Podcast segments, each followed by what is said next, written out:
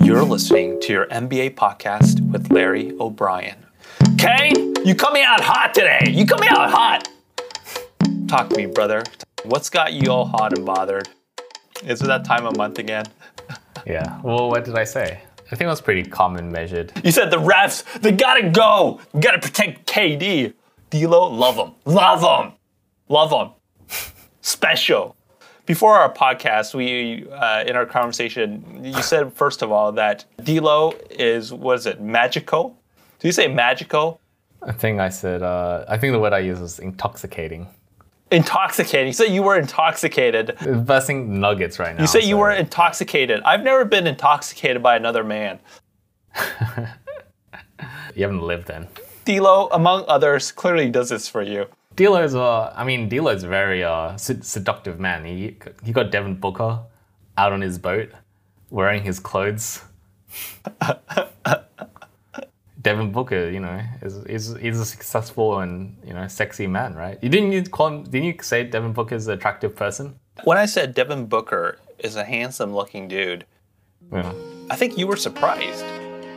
So have I gotten that wrong? I was surprised because like it came out of nowhere. I think we're just like talking about I don't know, we're talking about like how the the Rockets were going were, were beating the the Thunder or something, and all of a sudden you're like, oh, Devin Booker's an attractive man. I'm like, wait, what? Where does this come from? Why all of a sudden? Why it came to popped in my mind is because I saw some photos of Devin Booker. This is before like the Suns mega runs. yeah, of course. Yeah, this is YMCA Devin Booker. I like I barely knew who Devin Booker was, right? I paid no attention to the Suns. Very low on Devin Booker. And I saw some photos of him and I was like, is this guy wearing like mascara? What, what's he fucking looks like a raccoon. That came across like sounding really condescending and insulting in my mind. I said that because I thought, whoa, this guy's like super attractive. Like, Jesus Christ, this guy's like a fucking looks like a rock star with makeup. And then you were caught off guard, so I was like, whoa, whoa, whoa. Am I am I wrong in this? Is, am I the only one? Every time you say this, I have to, I have to Google search him because I'm not like. I mean, I don't. Yeah, I, think like even now I'm thinking like he's not. He's not like traditionally handsome. Like I wouldn't like I wouldn't stop my tracks and like oh this dude is, this dude is attractive. I wouldn't like I've thought about that. I've thought about that about other athletes, like Cristiano Ronaldo, right? Ronaldo, right? Like Ronaldo is like classically handsome dude. Like everyone. I don't know. I don't find him. I don't find him handsome. But you know what I mean? Like that's a more common belief Uh, no, he looks like Euro trash. among amongst men and women that people like Yeah, if you like Euro trash. I like my, my men more uh, more sophisticated, okay? Let's just say that. Devin Booker is like a child. I'm not into that Euro trash. Is Devin Booker still dating Kendall Jenner, by the way? I don't think so, maybe. I don't know. Yeah. I don't know. We have to check. I mean, he's he's obviously a good-looking person. Like he's tall and Can you contact Blake? Find out. Black, maybe. I don't know. I assume he's black. Well, he's very light skinned, so he could pass as a white person. I think he's mixed. He's very light skinned. But he's got well, he's yeah. I think he's mixed. Yeah. but he's got massive, thick eyelash and like the what what do you call the eyelash that's underneath your eye? What? I think I might have sent you some of the photos, and you thought I was like insulting Yeah. him or something. You kept you kept sending them to me. I'm like, yeah, okay, I get it. Fine. He's he's good looking. I get it. Stop stop sending me this shit. I've got a whole photo of them on my desktop. Is Devin Booker attractive? I'm keeping a file on him. Look, I was very attracted to Devin Booker. Let me just say this, and this was before he became like hmm. like a really good player in my. and not basketball. Yeah, not in terms of basketball skill set, which I saw, which I saw as attractive. I liked his basketball play. Right. No, I'm not about that. I'm more about the physique. Sexually, Yeah. I was attracted not to his game, but sexually. If you were attracted to men, you would you would beeline to Devin Booker. That's, that, that's, yeah, that's my right. takeaway. That's right. okay. Good to know. It sounds like you're coming in hot for Devin Booker. Now you've got me all hot. Okay, we got to backtrack a little bit. We got to backtrack. Oh, fine. So yeah, you were. T- well, I was talking about D'Lo. Like D'Lo's playing well. I think this is still up against the Nuggets right now. Breaking news: uh, they're beating the the Nuggets. And then I was talking about last night's game between, um, or the previous game between the Nets and the Bucks, and the terrible officiating, and the, the just the absurd uh, I don't know the absurd coaching decisions by Steve Nash again, once again, which I've Lashing out. always texted you about, saying like, "What's what's with this dude Nash? Nash has got to go." And then like the subreddit too. The subreddit is very very concerned about Nash's coaching um, abilities. Um, they don't have it, and like the silver lining is in a series, in a seven game series, best out best out four. Sorry, first to four games. Um, I think Nash and his coaching staff can do an okay job to get the best out of the team with K- KD and Kyrie. You, it's probably going to be okay, and that's why the champion. That's why they consider championship contenders because in a seven-game series, you kind of hope and expect that KD, the best player in any given series, to kind of work the way through losses and wins to get them to four wins. But in a single game eliminations type of game, like every team is different, every coach is going to bring their own schemes and stuff to stop KD. Uh, Steve Nash isn't smart enough to outcoach other coaches and outcoach other teams' play. And in that single game, when suddenly uh, like things aren't going the right way for the Nets, and a Trae Young, for example, even like Cade Cunningham in the previous game gets hot in the fourth quarter, that could spell doom for the Nets. And uh, like that's why people are saying like, I- you know, play-in games are tough. Like I don't want to verse the Raptors because they're long and defensive. I don't want to verse the Hawks because Trae Young thrives in pressure situations. Uh, the Hornets, I I thought they were gimmies, but I guess not because Lamelo Ball can go for 40 in any given game as well. He's become a legit offensive player. Didn't they beat the Nets too? And they beat the Nets recently um, by a lot. Um, so it's just like you can't. There's no givens in in play-in games, and you would assume the Nets would get the the the benefit of the doubt, but you can't. You, you can't assume anything. Like the Nets aren't a sure thing, and they're definitely going to play in tournament. But it's just a matter of they have to play two, or they can they just have to play one, and then you know win it and in it the the seventh seed or eighth seed or sorry they'll be the seventh seed. Hopefully they don't drop below the eighth seed and have to they have to play two two games um, to get into to the playoffs. But uh, that's where I'm at, and that's why I get annoyed when they lose these tough games like overtime game against the Bucks, one point difference, giving free throws at the end of the game, uh, just basically handing the game to the Bucks uh, by awarding uh, you know a foul call with seconds to go, just because there was like a you know a small touch on their hand. It- it- like it's just crazy. Like refs shouldn't be able to influence games to that degree yeah, anyway, that's why I'm annoyed. Thanks for making me rehash this. Okay. Let's recall that experience again. Go. No. Again, I didn't get that. Let's start recording for real. What happened yet last game? Let's go through that again. I want to hear it for a third time. oh, Kayne. For our listeners, I need to share some of our private text. After the game, you sent me a text. You said, My heart is broken. Yeah, you went dark. You didn't respond to me. In my time of need, you just went dark. I didn't know where you were. You, like went out to get like your fifth massage of the day. Some Hello, no one is available to take your call. I went like nine nine Please texts leave a un- message after the tone. The message, I'm very disappointed. Let's go. What did I say? I can't, I can't even remember, remember what I said. Oh, but okay, professional, professional. It's not that funny. this is this is like a replay of yesterday when I was texting you and you just reading the messages and not replying, just laughing at me. Sorry, I found it so hilarious because I didn't get your text until much, much later, right? Texting all this stuff like my heart is broken. I can understand that, but then you're like giving me like these replays of what what just happened, but I have no like context. I haven't seen the games, and, like, and you're like, I'm very disappointed with that last call. I was like, what last call? Like after the first quarter or the game? Look, Kayne, I won't share any more of these private texts because uh, let's just make sure we keep our your dignity and still intact. I guess uh, I, I guess I will say that um, well, Jan Giannis played really well. He he passed Kareem Abdul-Jabbar um, for the most points in franchise history for the for the Bucks. That is,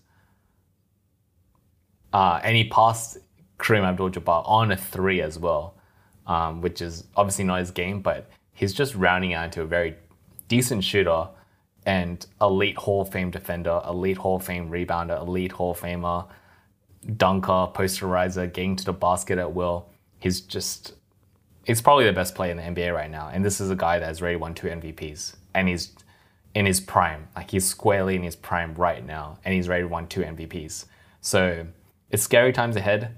Um, it's like I hope Khris Middleton and Jrue Holiday drop off a cliff, but these guys are tough defensive players that can shoot and shoot three. Jrue Holiday hit a big time three as well They're champs right now. uh, during that game in the closing minutes. These are champs. Jrue Holiday's not scared. Giannis is definitely not scared. He he hit a three at the end of regulation to force overtime. The Bucks were down by ten. The Nets had a ten point lead, and Nash couldn't get anything, get any solid play for us to get like even two points.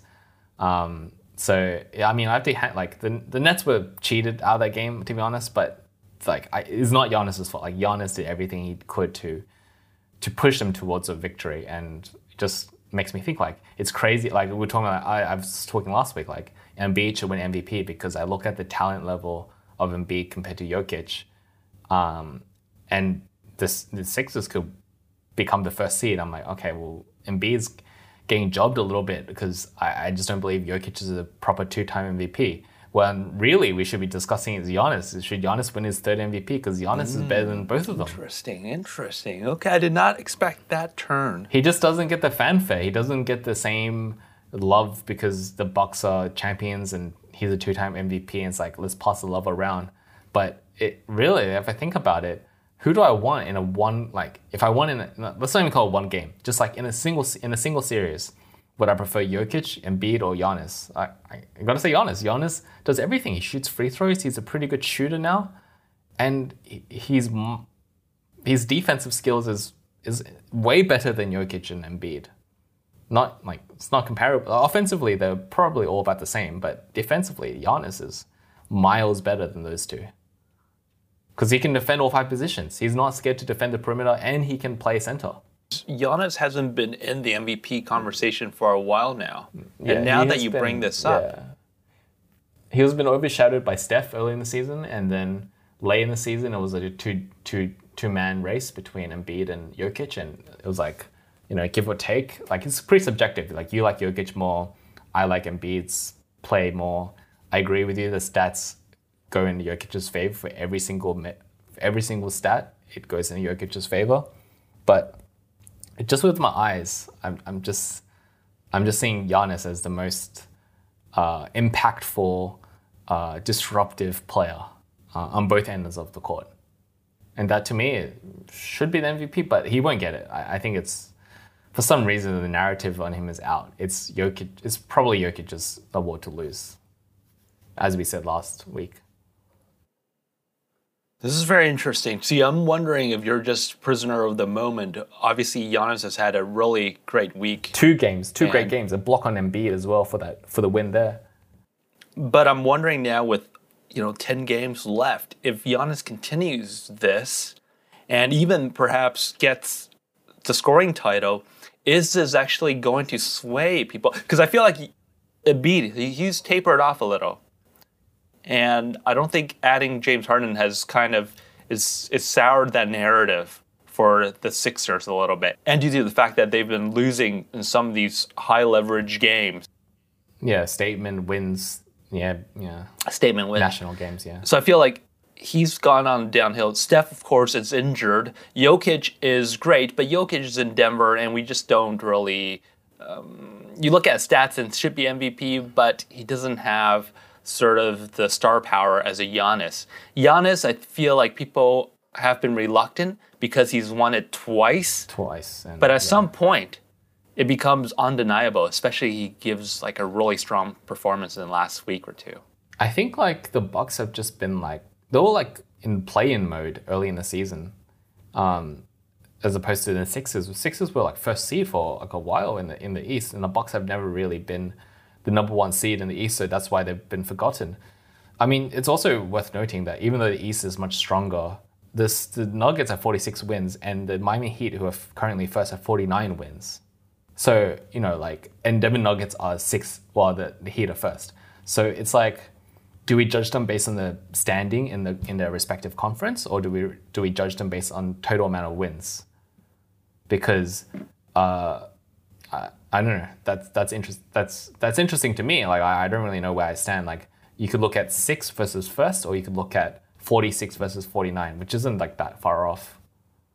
Um, but the other reason why these all these Eastern teams are like 49, 48, 46, 45 is because they're having diverse more Eastern Conference teams and the Eastern Conference is tougher. So that's probably a big reason why they have less wins as well. The MVP um, voting, the rules are ambiguous. The criteria that you use is subjective to the individual. You know, it could be they put more weight in winning records, where it could be the importance to a team, et cetera, et cetera, et cetera. Um, but I think I take your point that Giannis is making a very strong case, and I think we might have to just revisit. And I'm just, when I say we, I'm saying I think the voting population might just have to rethink um, the narrative for this season and actually award him the third one, which would obviously be a great story as well. Uh, it, it just I just kind of like shudder to think that like Jayson Tatum is going to make first team All NBA. Like he's played well in the last two months, but he wasn't playing well at all the first two months. So it's also this case of uh, do we have to reshape the narrative? Uh, do we do we put too much weight at end like late season surges, or do we put too much? Do we almost like discount late season surges just because it's like it's late season they didn't play well in the beginning like isn't that what's important like you figuring out your shit early in the season and then working and then putting that all into practice and execution in the late game isn't that like isn't that what it's all about so i'm not kind of in two minds about like i, I think jayson tatum doesn't deserve to be first team all nba because like DeRozan's been playing super well, and you can look at Luka and uh, you know Steph and stuff. They all you know and uh, Ja, they all deserve to be there. Um, like LeBron maybe deserves to be there as well, just based on his stats. Um, but Jayson Tatum's been the best player for like the last two months, like you know with Giannis, the best two players in the NBA last one and a half months. So like, does he get a? He like he'll at, at worst he'll be second team or NBA, but you know what I mean? Like, do we put more emphasis on late the, the late season just because he's been playing so well for an extended period of time now? And that that could be the same case with MVP because Jokic and Embiid have been consistent throughout the entire season, but Giannis was sort of, you know, off the championship, just taking it easy for the first couple of months, and now he's like ramping up. He's like building up to getting into playoff shape, which is probably the most important thing. And should we reward that because he's been the best player for the last month and make huge statement wins against the Nets and the Sixers? Or do we think like, oh, the early season wasn't as strong as late season, so he doesn't deserve the award? Like it's a regular season award um, for the entire like for the entire regular season. It- you know what I mean? It's like two minds about it. Like So my mind is that you discount the first half of the season up until the All Star game. well, you said off. You famously said after ten games, that's all you need to see. That's I take it back. I take it back. I put the most emphasis in the first 10 games. Those 10 games matter the most. I forgot what team was it? Something with the Suns. Like the Suns were like nine and one for the first ten games. Like that's it. I've seen enough. The Suns are going to the I, playoffs. I was early on my call. I was early on my call. Look, You're early. You're a bit early. Yeah. The Suns- the first player to score in the regular season should get MVP. Whoever scores first, the first basket wins. uh, I think uh, X Moon scored. Ex Xavier Moon. Yeah. The Clippers. Uh, look, uh, I might have said some controversial things. Where's that, Jason? Oh, Jesus Christ! I, Controversial. That's uh, I just like channeled Jason Kidd for for a second there without even knowing it. You know that sound clip? I've got that sound clip. I'm gonna insert into this podcast. He said there might have been some controversial things. well, in regards to uh, is no, I think I grabbed it off of the um, introduction press conference when he was uh, head coach of the Nets. So Oh, it's yes. reference to the time that he had in Brooklyn. Of course, didn't end very well, but Um, there might have been a couple uh, controversial things that came out. We won't get into that. Those are old wounds for you, okay, Kayne? Um, you've got that, those things locked up in a in a in a safe somewhere. This is business. It's business. Okay. Playoff pictures in the East. Um, we're not. Let's not comment too much on it. I feel like every game is changing. It's shuffling between like the top seed, second seed, you know, three, four. Um, I see that the Sixers are dropping, even though they seem to be still trying to win. Yeah. Um, the James Harden experiment is turning out as you predicted, a bit of a disaster. But Yeah. let's not get too much into it because I feel like let's see how he does in the playoffs, right? Yeah, yeah. Do you reckon? Um, do you reckon James Harden will get the extension this offseason? He must. He has to. Yeah, I think so too. Does he deserve it though? No, of course he doesn't deserve it. He's like a mid-level player, um, mid-level except mid mid-level mid exception mid-level exception player at this point. Oh, I mean, it's it's crazy. He's gonna get paid so much money, and age thirty-seven, and right now age thirty-two, he's not like you said. He's not playing like the top twenty player anymore. He's playing like Thirty-seven. I'm talking about thirty-two right now today. I'm talking know, about two weeks ago. He's getting paid sixty million. He will be paid sixty million dollars when he's thirty-seven. The reason why this deal is so bad is because they have to they have to sign James Harden Yeah. to that max extension Yeah, that's what I'm in saying. the offseason. Yeah. So unless they win unless you think they, they win the chip this year, then they've basically signed away their future. And guess what? James Harden, I don't think he's going to get better with age. He's getting worse. He's clearly getting worse. He has he's already gotten worse. He's, it's not about getting worse. He's gotten worse. He's already worse than last season. And there's no improvement other than that first week when he got traded and they're playing against scrub teams. Mm. Look, the, honestly, the Sixers are like damned if you, damned if you don't. We don't believe, or we believe James Harden has lost a step. So it's like you give him the max and suffer for the next five seasons with this huge albatross of a contract where you're paying him $60 million when he's like probably out of the league already? Or do you not give him the contract, lose all your goodwill around the league, and never recover from the possible talent that you had with Ben Simmons. Like the possibility of even like in the perfect scenario that Ben Simmons came around to play, you know, a year later, like next season, you you've lost all you've lost Ben Simmons as a prospect. You've lost now James Harden, like that that player that was supposed to be the second best player in your team. That you will never recover that. You don't have draft picks, obviously, because you gave those all away. There's no who you have no cap space because you're locked up with all your. I don't know. Maybe they do have cap space to sign a player. I'm not really sure about that, but it's hard to sign someone of, of James Harden's caliber. He's not worth a max extension, but even if you were to use your remaining cap space to sign a player like a James Harden type, there's no one on the market that's going to fit that. You know what I mean? Let's not forget they also have Tobias Harris on that roster, and he's on a max contract as well. I think he's got two seasons left though, so tradable, tradable in a, in a sense. He's not that bad that he's not tradable. He's he's okay enough. He's not good enough to. He's good enough to be traded. I think though. Well, what are you going to get back for him? You're going to you're getting nothing back for him. No, you get nothing, but you get his contract. I'm saying he's good enough where someone would take his expiring contract. Is what I'm saying. This is why they keep OKC around. I, I swear to God, this is exactly why the the league office. It's like it's like some sort of uh, uh, escape valve for the league, where uh, teams that get themselves in a pickle like just send their albatross contracts to OKC. So OK, Like, like OKC is not a real team. buyout candidate. Well, also Detroit Pistons are, are like basically a farming farming team for the Nets. So the Nets can sign like vet vet vets, minimum vets. Their only purpose is to ensure that the better teams are able to still function after they make you know dire mistakes, essentially. Is wait, how about the Pelicans? Oh, I feel like Pelicans and Lakers like intrinsically link. Which one's the farming team for which? Uh, I don't even know anymore. I'm not gonna respond to that. I'm not gonna respond to that. You, you're not gonna I feel hurt like me the- today. Yeah, You're not gonna hurt me today. try to drag you down. I mean, oh, we'll talk about okay. Like, I mean, might, might as well Positive we'll talk- visualization. Well, like talking about Ben Simmons. So this is breaking news. Uh, ben Simmons is ramping up. He's uh, he's he's actually doing some light court activities uh, in the hopes that he can ramp up to play in the playoffs, which is I think less than two weeks away at this point.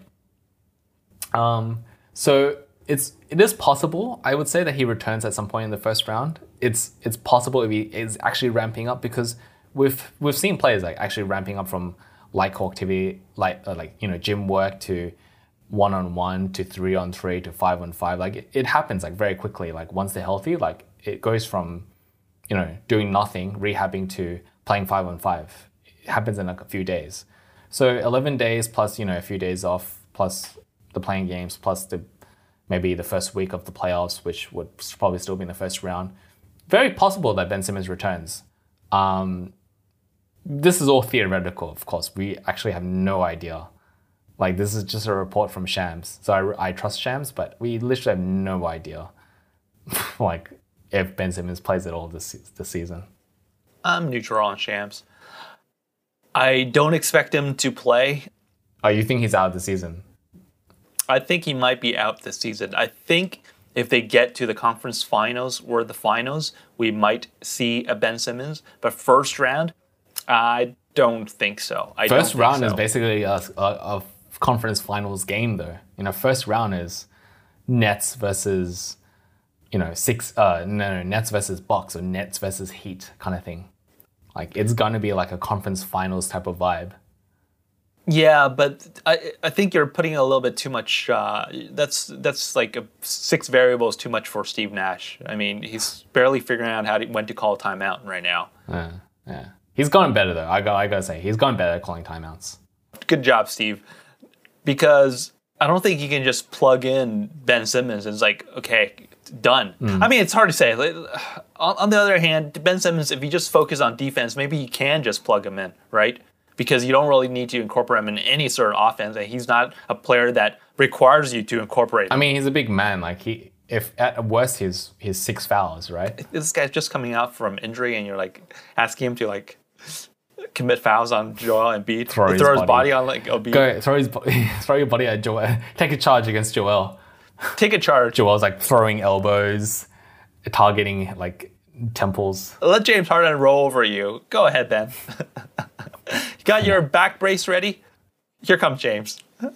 It's like second nature though. Like defense is effort, but knowing how to defend, like knowing where to position yourself, having that that that like maybe he's not as athletic because he's coming off like a year and a half of not playing, but having that uh, awareness on court and having his long limbs is always going to be a benefit. Like just putting your hands over someone shooting is going to disrupt someone. Like Giannis does that d- daily, like nightly. He just puts his arms up and it really affects the shot. Can we not compare Ben Simmons, who hasn't played basketball in like two years, to Giannis? I'm just saying, like, well, you know, like you look at the way Giannis glides to the basket. That's the way Ben Simmons used to glide to the basket. Just easy one man fast break offense. Kicks it out. Good Yeah, job, kicks Ben. it out to to his fellow Australian Patty Mills, who then airballs it because he's been playing terribly. Now, I've got some insight on Ben Simmons, and this is not going to please you. While you're paying attention to what his on-court activities, I've been gathering some intel on his off-court, off-court activities over the past 12 months, and I'm a little bit disappointed. Okay, there's been reports that rather than being in the gym and shooting 500 free throws every day, so that he can come back as a 80%, 75% free throw shooter, I've got reports that Ben Simmons been just traveling, very little basketball activities, traveling the world, going to London, Paris, New York, LA. Maybe not Paris, but I think he's been traveling to Europe. Fair enough, he's injured. I'm not saying that he, he can just jet around if he wants to. Obviously, he can. It might be an, it might have been a short trip, but really not the type of story that I want to read about. I kind of wanted to read about Ben Simmons slowly working through the mental issues, but at least physically being top shape. At least mentally being able to get familiar, get really comfortable with free throws. Was it too much to ask Ben Simmons to take 500 free throws every day for the last nine months straight? Every day, no rest, every day, but 500, 500 is a lot. 500 is a lot. 200, 200 free throws. 200 is a lot. I used to take 100 free throws Why? a day. Why? I don't know. Because I had no girlfriend. I had no woman in my life, Kayne. No, 200 free throws is not a lot. You can, I can, uh, seriously, I, I used to take 100 free throws ju- just like playing basketball. And you could do that like in an hour. Well, ben Simmons is like probably busy or something. He doesn't have time to. Busy with what? Like you said, he's like flying to Paris and London. What I'm saying, he shouldn't be. He's got things to do. This is not the off season. This is this is during. I'm talking about the regular season. The regular season when he's he's still wanting his twenty million dollar paycheck. I'm saying. Hmm. in 100, prep- spot- not- 100, 100 free throws is too much, I reckon. Maybe No, no, no. I don't know if you're joking. You're not. You're. I think you're joking here because 100 free throws is definitely not a lot. 100 free throws you can definitely do like I don't know within an hour. Well, yeah, for a normal person, but Ben, how, how long will it take Ben Simmons to make 100 free, th- free throws? Well, it's even better for him because for a normal person, if I miss a free throw, I'm gonna get chased after my ball. Ben Simmons has like someone under the net where has one of those like uh, free throw little like little tracks that once you hit the it goes in the net, it just comes back to you, right? Maybe his wrist gets tired, you know, after like 50 free throws. So he has like, Okay, I don't know. This is Ben Simmons on your team. Let's get serious. I'm talking about Ben Simmons on your team. This is. I want the Nets to win a chip. I don't know what you you want the Nets. I, I know you're still living in 2017 when Kenny Atkinson's coaching like D'Lo there. I'm talking about Ben what Simmons today. times. This this is what I'm talking about. This is why it makes me a little bit nervous about Ben Simmons, is because he's he's obviously not someone that loves basketball. He's obviously someone that can be away from basketball for half a year, a year at a time, and feel perfectly fine because he's got other hobbies, activities. Are we talking about? I'm not now. I'm not comparing Ben Simmons to Andrew Bynum. You know, supremely talented yet not really a basketball fan. It alarms me that Ben Simmons couldn't take 200 free throws or 500 free throws a day for six months straight. And don't tell me that that wouldn't improve his free throw percentage. He shot 36, 32% from the free throw line last playoffs, last season in the playoffs. That's a problem. That's that's a problem. They're gonna fucking hack a Ben. You could have taken six months and just shot 200 free throws a day for 20 million while getting paid 20 million dollars. Was, was that too much to ask? What is the benefit of doing that? What's the benefit of taking 200 free throws? I think over a course of six months, that's got to be what? I don't know the number. That's like 20,000 free throws or something. You couldn't tell me that someone, anyone that takes 200, 200 20,000 free throws couldn't improve their free throw percentage. Okay. You take someone that's never played basketball before, right, put him 15 right, feet away from the line, and make him take 20,000 free throws, and he's going to be a decent free throw shooter. What do you think about that? All right. Okay. Thank you for your lecture on free throws. Okay. Okay, okay, okay. Watch give him a Ben break. Simmons get hacked. He's busy. Give He's him a a, busy break. man. He's, He's a busy man. Just fucking. He's got things to do. To your point, like he he's made twenty million dollars without having to shoot many free throws. So you know maybe that's that's good enough. Like he he's making a lot of money with just doing what he's doing. Very successful, very rich. Let's. Do you have twenty million dollars? Let's see you. Let's see you make twenty million dollars. How many free throws? uh, How many free Is there something in the water make? in Australia? This is exactly what Ben Simmons said. When people asked him why he can't shoot threes, he's like, "Well, I'm already an all-star without shooting threes." Yeah. Let's. There must be something with in Australia where, where their top athletes are these like spoiled brats. How about Patty Mills? He's like he's a very hard worker. Patty Mills, professional, professional. I'm talking about Aussie greats Bernard Tomic, tennis star, white trash. I, I don't think Bernard Tomic's even on the anywhere near the same level as Patty Mills or Ben Simmons in respective sports. I'm talking about Nick Kyrgios. Maybe Kyrgios. Maybe Kyrgios would be Nick Kyrgios, example. serial underachiever. His best performance was like eight years ago when he got into like quarterfinals in one of the slams. He hasn't like that's his height. Let's talk about basketball. Same attitude as Ben Simmons. This type of attitude of like, I know better. I'm a professional basketball player. The media don't know shit. You can't tell me what to do. I'm already great. Every time someone criticizes, asks Bernard Tomic a question, he asks, he tells people that how rich he is. He tells them that he's making millions of dollars and he's got multiple houses. And what do you have? You're a bit crazy. Okay, I'm a little bit. I got a little bit crazy because I, I was triggered. I get you. I'm trolling you. Of course you're right. Okay. Of course you're right. There's Oh, nothing in the water to- in Australia except spiders. COVID. Yeah, some COVID. Okay. Says the person living in China. Any other COVID, any any other lockdown updates in, in, in your neck of the woods, in your neighborhood? I'm in actually lock in lockdown. Shanghai, the city is in. Again, you're in lockdown again. Not just me, like the Shang- Shanghai, uh, the entire city is in lockdown right now. Oh, I forgot you're in Shanghai. Oh yeah. So what does that mean? So same same rules as last time. You can't leave your your building. I can't leave my building, and at this point, I'm working through my fridge and my pantry because um, this lockdown was just kind of sprung on us. There wasn't any time to actually like you know stock up on anything. You have to eat canned abalone instead of fresh fresh abalone. Okay, you salt of the earth. Okay. You have to get the you have to get the you have to get the lobster from you have to buy lobster from the grocer downstairs as opposed to the fish market. It might literally have to come to that because there's no like grocery deliveries right now. There's no deliveries of any sort. How about the the cleaners? Can they still come to your your unit and clean? They still come, um, but it's been reduced. Oh, thank God. Yeah, thank God, because I, I seriously I don't know how to change my sheets anymore. Did they tuck it in? Yeah, they tuck it in. What do you mean? They tuck me in at night. they, I call I call room service. Ni hao. I go, ni hao, I'm ready. I'm ready for a tuck in now. Ready. You just say I'm ready. it's nine o'clock. It's 9 p.m. it's time. I need my water before bed. Ah, I need to be tucked in my warm warm water. warm water. Oh, this water is a little cold today. I need it to be warm.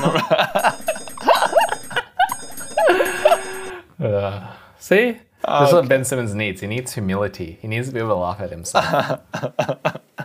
okay, let's not talk this is a very Australian way, though. Like to be honest, like Australians are quite naturally self-deprecating, um, kind of like the British. Like we have similar British humor. I feel like it's a very American thing that like, um, if you make fun of someone or something, it's like a personal attack. But Australians are kind of similar to British people. We're much more, our humor is much more self-deprecating. But how's that relate to Ben Simmons? Ben Simmons has lived in America for so long that he's probably like, and he's been he's been subject to such media scrutiny for so long that he's he sees every criticism and every uh, tip on his basketball playing playing ability as a as a slight, as opposed to a hint or helpful advice or just a just an opinion, just a off off the Yeah. just an off the even just a, like a light like just you know hey Ben Simmons why don't you take why don't you shoot 500 why why don't you take 500 free throws a day and you'll take that as like a personal attack like well why don't you take 500 free throws a day and see where you, it gets where it gets you that's the type of like uh you know response that he would take because he, he's lived in America for so long that it's so divisive d- divisive there that he, he he sees it's the climate over there everything's an attack in America um, so I'm, I'm saying it's the American way, the American sensibilities are rubbing off Ben Simmons because in Australia we're, we're much we're not that serious. We're much more chill. So to circle back, all we're saying after the I can't believe we spent so much time on Ben Simmons, but it, it's all related in the sense that you know we're talking about originally is he going to be back, and like my takeaway from this conversation we just had is that he's really ma- mentally fragile. Yeah, yeah, that, yeah, that's true. And I don't mean mentally fragile as he has mental illness necessarily, but just that you can say a little thing and then somehow he takes it as a slight and he's not feeling up to it and he gets not depressed, but he loses mo- some motivation. He's not like after it. He's not like grinding every day. Like Isaiah Thomas, like Jesus Christ. First of all, I'm no Isaiah Thomas, like literal Isaiah Thomas fan. You know, God knows he he's banned me from his Twitter. But one thing I can tell you about Isaiah Thomas, that guy's a grinder energy out of 10 every day since like 2019. Still? Oh, you don't know. You don't know. Anymore. I, I don't know. He banned me like a year and a half ago. But like the fact that Isaiah Thomas, he was like, wasn't he playing? Didn't what team is he on? He was he was playing against the Nets, wasn't he? Or uh, he's playing for the Hornets now. he he was fucking lighting up the Nets. No, but yes, he was playing well against the Nets. Yeah, he he, he held his own against the Nets. I would say. Yeah. That's a grinder. This guy has been. He's not out of. He's he doesn't he doesn't deserve not to be in the NBA. Let's put it that way. He deserves to be in the NBA. And this guy's like five nine, five eight. This dude's like five seven on a good day. He like blocks like KD or he blocked Kyrie. He blocked someone on the on the nets. All right, calm down. Yeah, yeah, he blocked he blocked Kyrie. Yeah. He blocked Kyrie, right? This guy Mm. was after it. And all I'm saying is that I'm not expecting everyone to be Isaiah Thomas. Obviously, he has to be exceptional because of his He has physical to be exceptional. abilities, right? But what I'm just trying to say is on the other side of the extreme is like someone like Ben Simmons, where imagine how many slights Isaiah Thomas as like a five foot ten, five foot nine, five foot six player has gotten in his basketball life. and if he took a Ben Simmons attitude, this guy would be in a ditch somewhere. I'm not I'm not condoling. I, no, it's not, it's not. Let's use the most famous example. If Allen hmm. Iverson was uh, literally two inches taller, he might be the greatest basketball player of all time. You know. Hmm.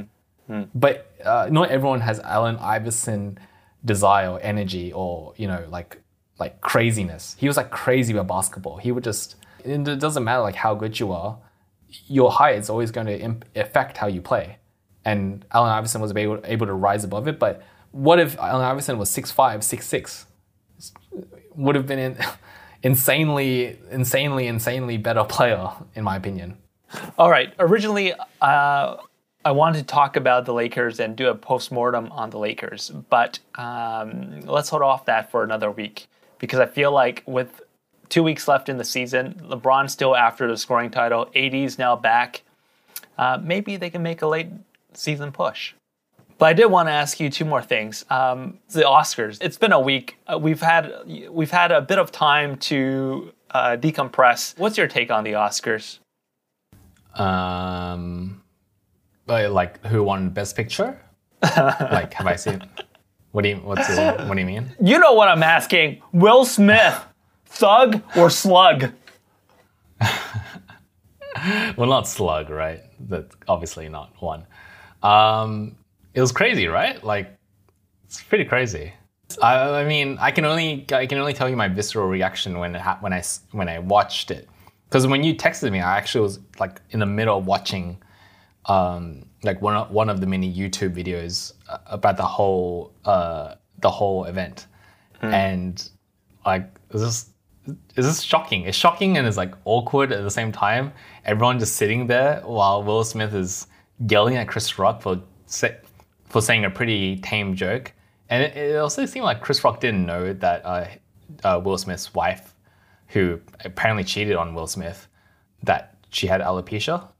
So it wasn't like the it wasn't even like a joke at her. Ex- it was a joke at her expense, but it wasn't like a terrible, "Hey, you shaved head, you, you look like a fucking monk that you know should go away for ten years because no one wants to see you," something like that.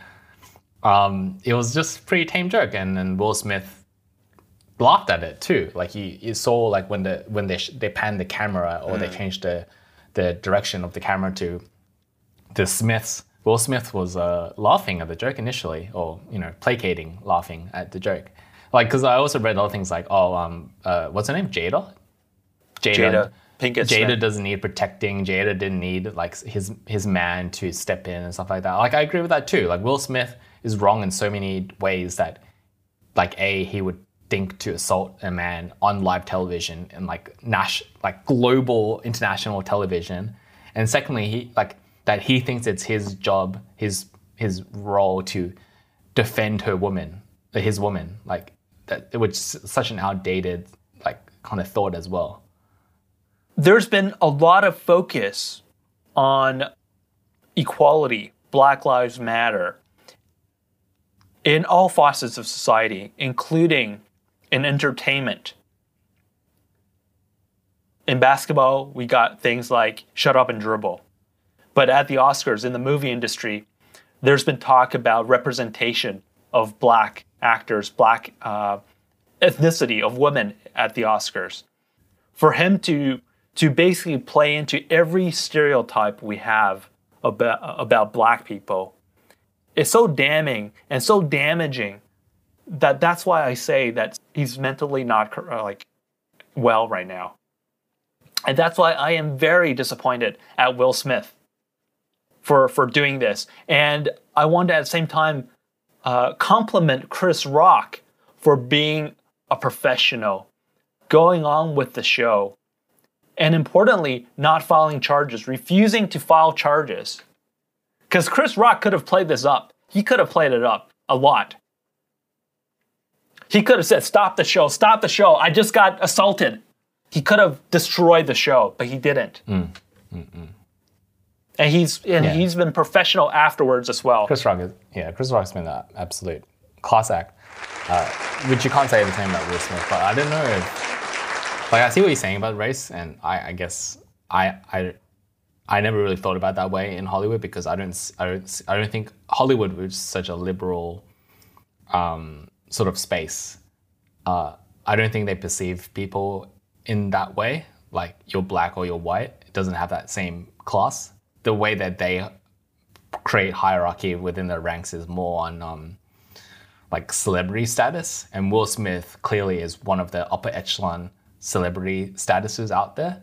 He's like it's like Meryl Streep. If Meryl Streep did something like started to cuss someone out or uh, you know started to yell at someone, no one would tell Meryl Streep to leave. She's royalty. You're saying Will Smith is like a Tiger Woods. They're they're elevated.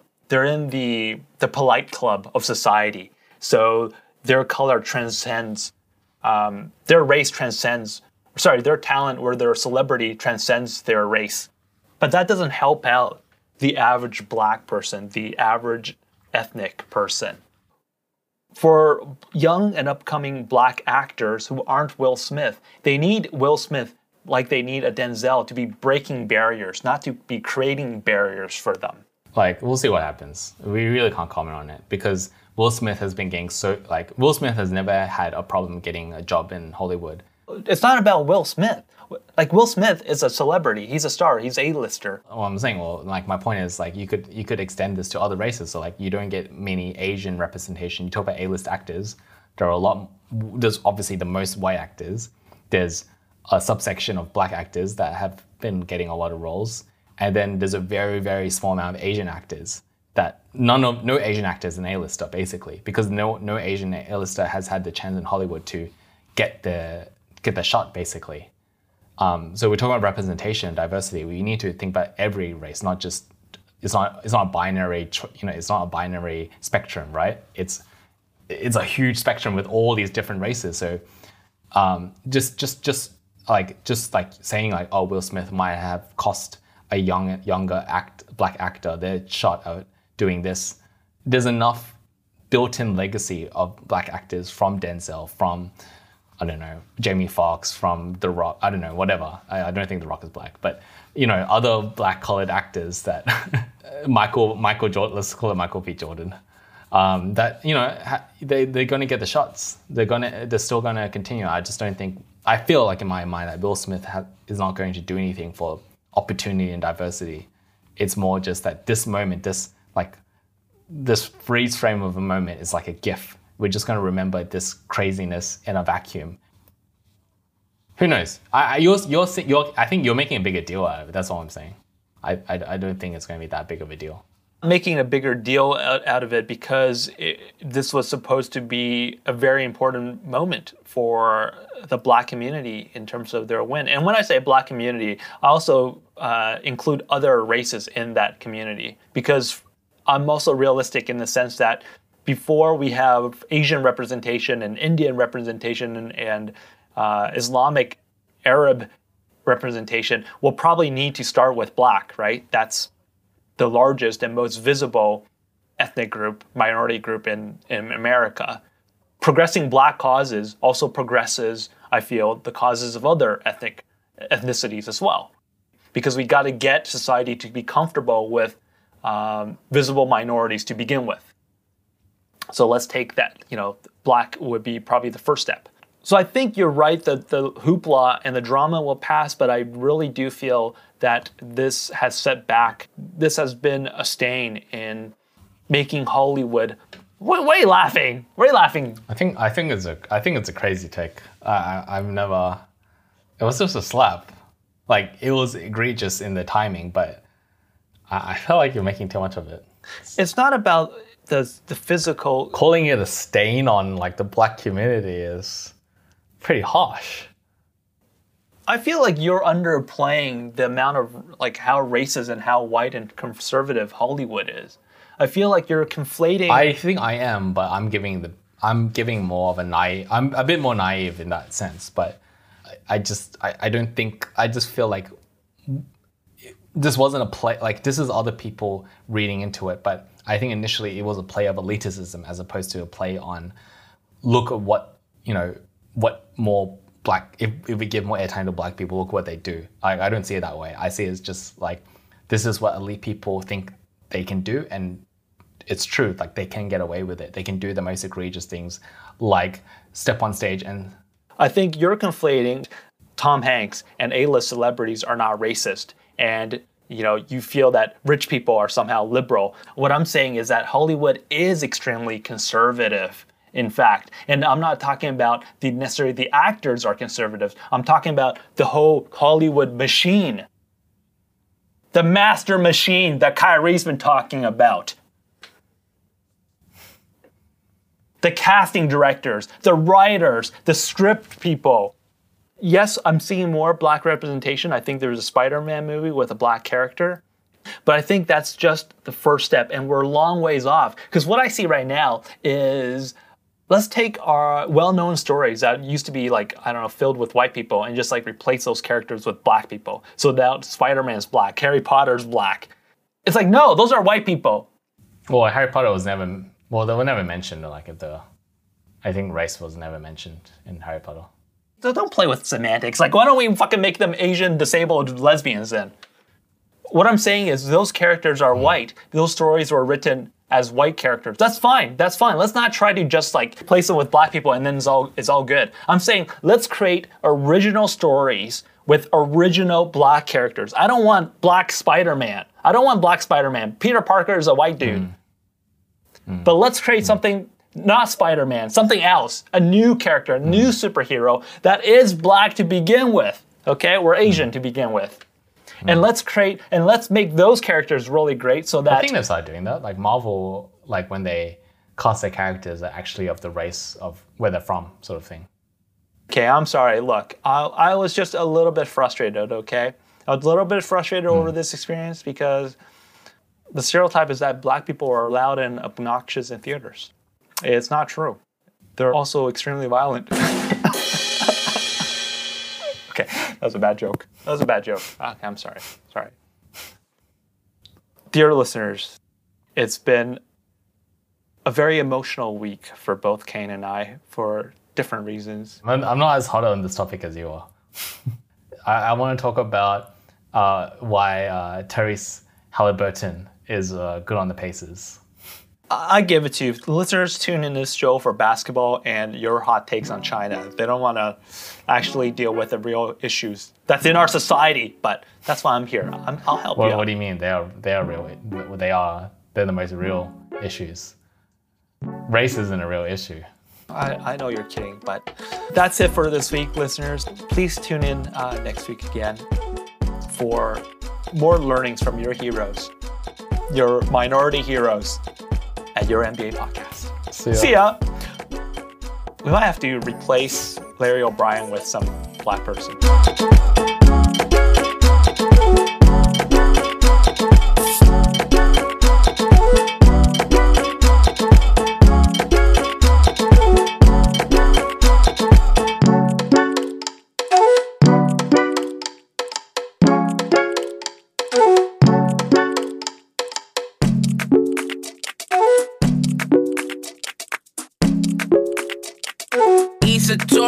On the beat, boys.